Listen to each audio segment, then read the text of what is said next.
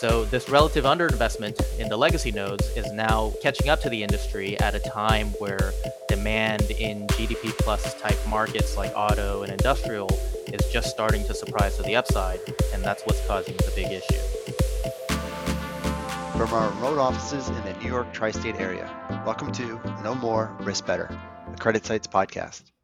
This podcast offers conversations with our analysts to get their perspective and expertise on the global credit markets. If you are an investment professional that touches the wide universe of fixed income, you will want to give us a listen.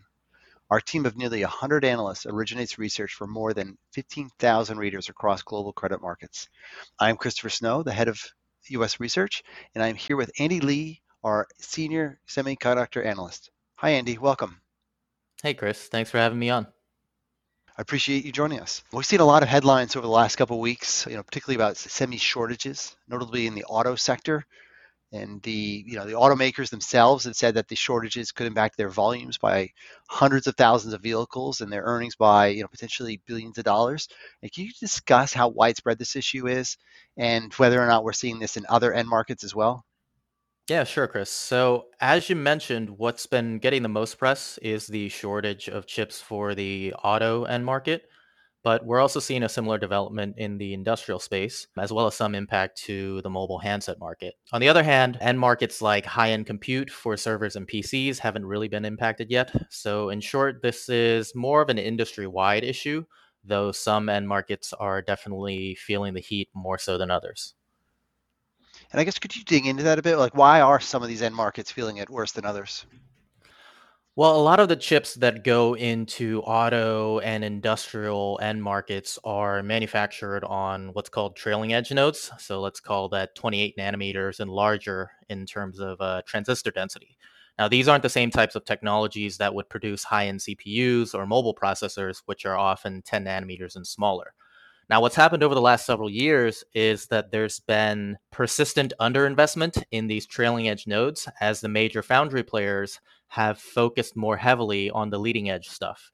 And this is to maintain their competitive advantage and better support recent trends that have really demanded these high-end logic solutions, like the data center boom. So this relative underinvestment in the legacy nodes is now catching up to the industry at a time where demand in G D P plus type markets like auto and industrial is just starting to surprise to the upside, and that's what's causing the big issue. And so what types of components are, are actually seeing these challenges, or, you know, what types of semis are the ones being constrained? Yeah, so uh, in auto industrial markets, we've got a wide variety of components that depend on these legacy nodes. So there are things like temperature and pressure sensors, power management I Cs, smaller embedded microcontrollers. On the mobile side, we're also seeing some impact to R F front end as well as camera components, both of which can also lean pretty heavily on twenty-eight and forty nanometer nodes. I got you. And I guess, you know, as we look at sort of in a broader context, this type of issue and and, and, and probably other pockets of the economy when you're starting to see some shortages, I'm wondering, how is this getting resolved for the chips? You know, the focus that we have more broadly on inflation, my tendency goes up for any sign of pricing pressure. Are, are suppliers trying to capture price here? You know, will they invest in more capacity? Or is it just kind of the demand has to hold back until until this stuff clears? Yep. So it's a little bit of all three, right? There is some upward pressure on component pricing given the tight supply, especially for some of these analog and embedded components. O E Ms are going to be pretty eager to get their hands on whatever they need just to service and demand right now.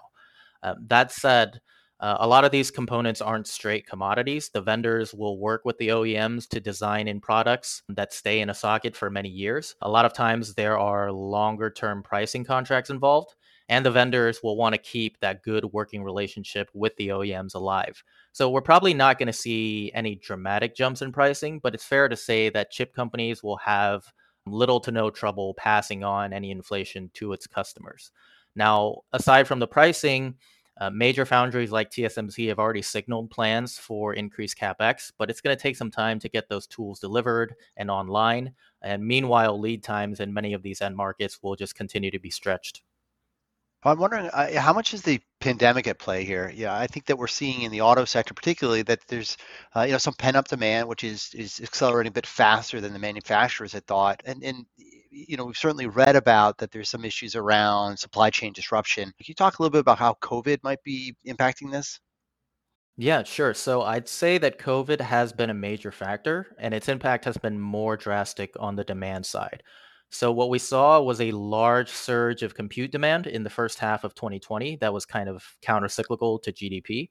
And this was on the back of, as you probably might, might guess, the huge increase in remote work, learning, gaming. So that all took up wafer supply and also skewed capacity investments even more towards these areas. So when you finally got the auto and industrial market snapping back from COVID, perhaps faster than the industry expected, that was the tipping point for the shortage situation that we're now in. There have been some supply side issues related to COVID as well. For instance, the semicap equipment vendors had some issues to delivering tools to customers in a timely manner because their suppliers in Asia were not running at full capacity for safety reasons, et cetera. But I think the major driver has still been the upside surprise in demand. Yeah, well, I think that uh, I'm not alone in sharing that our, our electronics in our household has probably increased by, by, by about a half dozen. I wanted to tease out something you mentioned uh, a moment ago, which was some of these end market customers, you know, responding to the shortages with you know, their need potentially to pay higher prices to be able to deliver to their end customers. And I'm just wondering whether or not there's going to be, you know, longer term impacts from this, and whether or not we start to see pre-buying or inventory stocking. Uh, do you have a sense of whether or not there's going to be a, a boom bust before this stabilizes?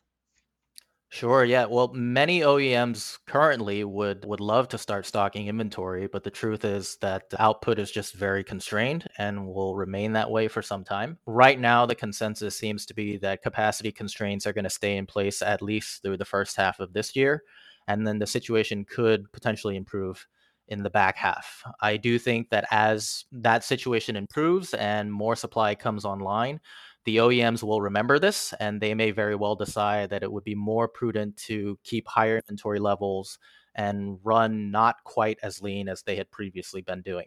Now, that does bring back the potential for more inventory-driven semiconductor cycles, which honestly have been pretty muted in recent years because of that focus on lean channel inventory. Right. So I guess if we shift uh, a little bit more broadly in the sector, particularly beyond the auto sec- auto manufacturers, the, some of the other headlines we've seen in the chip space are, you know, certainly last summer it was some issues around Huawei, and, you know, with them being put on the restricted entity list, you know, has that played a role in terms of how, you know, how fluid the supply chain has been in the chip space? Um, not really in a direct sense. Huawei stopped getting deliveries on U S semiconductor components this past September. And while they were certainly engaging in inventory stocking in the year prior to that, most of the components were also not the ones that are currently feeling the most impact. It is possible that increased U S China tensions more broadly caused some stockpiling of semicap equipment by the Chinese foundry manufacturers. So these are tools that are probably not even online at the moment, but they exacerbated the long lead times that non-Chinese foundries experienced uh, a few quarters ago. And then more broadly on the trade issues, you know, there's clearly been a lot of saber rattling, and, and Huawei was, was, I think, an example of that. And we've had tariff introductions in the tech space as well as in, in other parts of the economy over the last four years. Is that a factor here? And if it has been, you know, is anything going to change now that we have a new administration here in the U S? Yeah, good question. So the, the tariff impact ended up being pretty benign for the chip industry. It didn't really impact end demand meaningfully, and then certain O E M, though, you know, certain O E Ms have had to make adjustments to their supply chains. Going forward, as far as what might change with the new administration, I think everyone is still sort of in wait and see mode. For sure, there's been an uptick in military activity in the South China Sea in recent months.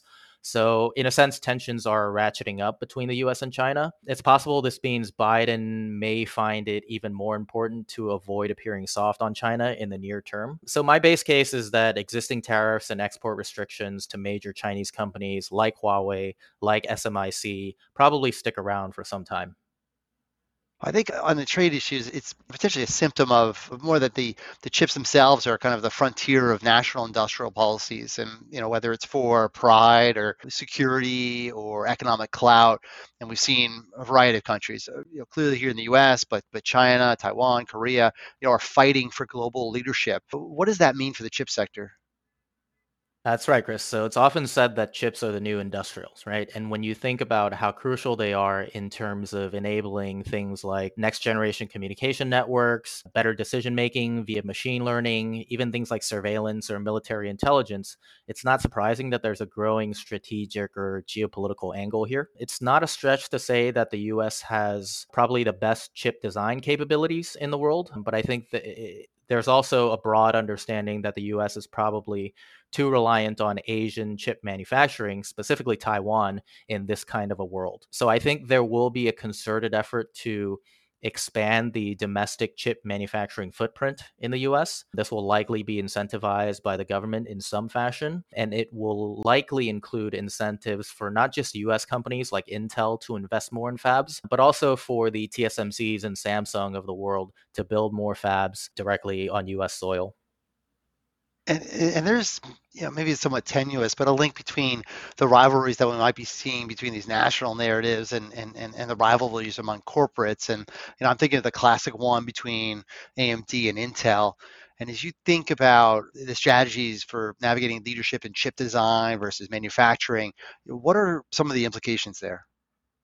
Yeah, great question. So historically, Intel dominated A M D in part because Intel held such an advantage in the leading edge manufacturing department. Wafer fabs are very expensive, but it's worth it if you can have access to the better technology nodes relative to everyone else. Now, in recent years, Intel has fallen behind in the manufacturing department versus its Asian counterparts. So it's not surprising that A M D, who relies on those Asian counterparts for production, has now surpassed Intel in terms of technology, at least by certain metrics. Most of the industry has pivoted to a fab-lite model over the years. And I think, you know, predominantly design-only firms, that phenomenon is here to stay. It's lean, it's great for cash flow margins, but it does put you at the mercy of your contract manufacturers in terms of what technology you get access to, and also how much capacity you get allocated when things are really tight. Both industry and government players now realize how important leading edge manufacturing is, and increasingly how important the geographical footprint is. So I think there will be some industry adjustments. I think the foundry presence on U S soil will probably have to grow. It's also possible that Intel eventually starts manufacturing chips for other companies as well. But I don't see a big reversal in trend in terms of companies that are now fabless or fab-lite buying a, a bunch of facilities and getting back into the integrated design and manufacturing game. Thanks, Andy. So let's turn this to a little bit closer to home and something, you know, for us, which is the, the credit and, you know, how to invest with these credit implications. Whether it's the shortages or some of these other themes that we've talked about, where do you tend to see this is going? You know, tech obviously tends to have high quality characteristics of strong free cash flow and low leverage, but I'm wondering, you know, how do you tie this to fundamental trends? Yeah, sure. So the current environment is, broadly speaking, going to be pretty positive for most semiconductor vendors, just because end demand is so strong and will probably remain so in the near term.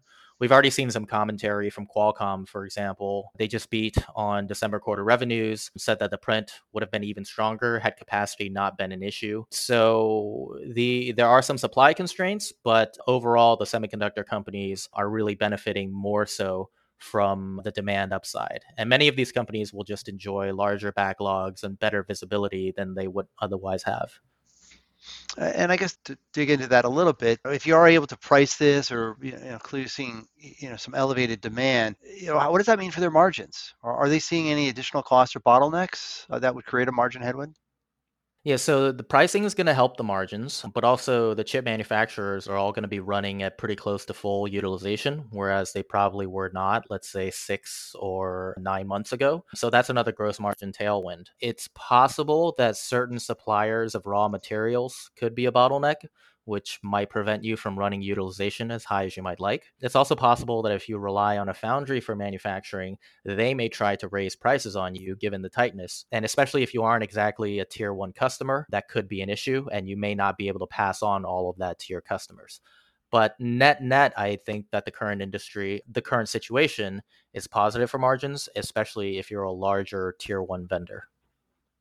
Gotcha. So I guess we turn to our final question here. What are the what are the credits you like? What which ones are going to benefit? Sure. Yeah. So I think you're looking at two main areas that will benefit. One is that the cyclical upswing in analog and embedded chip demand is now likely to last longer than it otherwise would have. So chip companies that are predominantly serving the auto and industrial end markets like N X P, Texas Instruments, and Sensata should stand to benefit. And secondly, semicap equipment demand will definitely get a boost as manufacturers play catch up and address the need to expand capacity. So companies like Applied Materials and LAM Research are also going to see some fundamental tailwinds. Well, great. Thanks, Andy. I really appreciate you taking the time. There's obviously a lot of implications that happen within the tech sector as a result of this, but as we think of the broader economy and how we're going to, you know, grow back into what's hopefully normal either this year or, or soon soon thereafter, I really appreciate your discussion here. Absolutely. I appreciate you having me on. And thank you, listeners. As always, you can find our research on our website, credit sites dot com, or if you are not a subscriber, please contact us at sales at credit sites dot com. CreditSites disclaimer. All price references correspond to the date of this recording. This podcast should not be copied, distributed, or produced in whole or in part. Neither CreditSites nor its affiliates makes any representation or warranty as to the accuracy or completeness of any information contained in this podcast. CreditSites is not providing investment, legal, accounting, or tax advice, is not providing research or making any recommendations, nor is CreditSites offering or soliciting any transaction with respect to the purchase or sale of any security. The receipt by the listener of this podcast is not the giving of advice by CreditSites or its affiliates.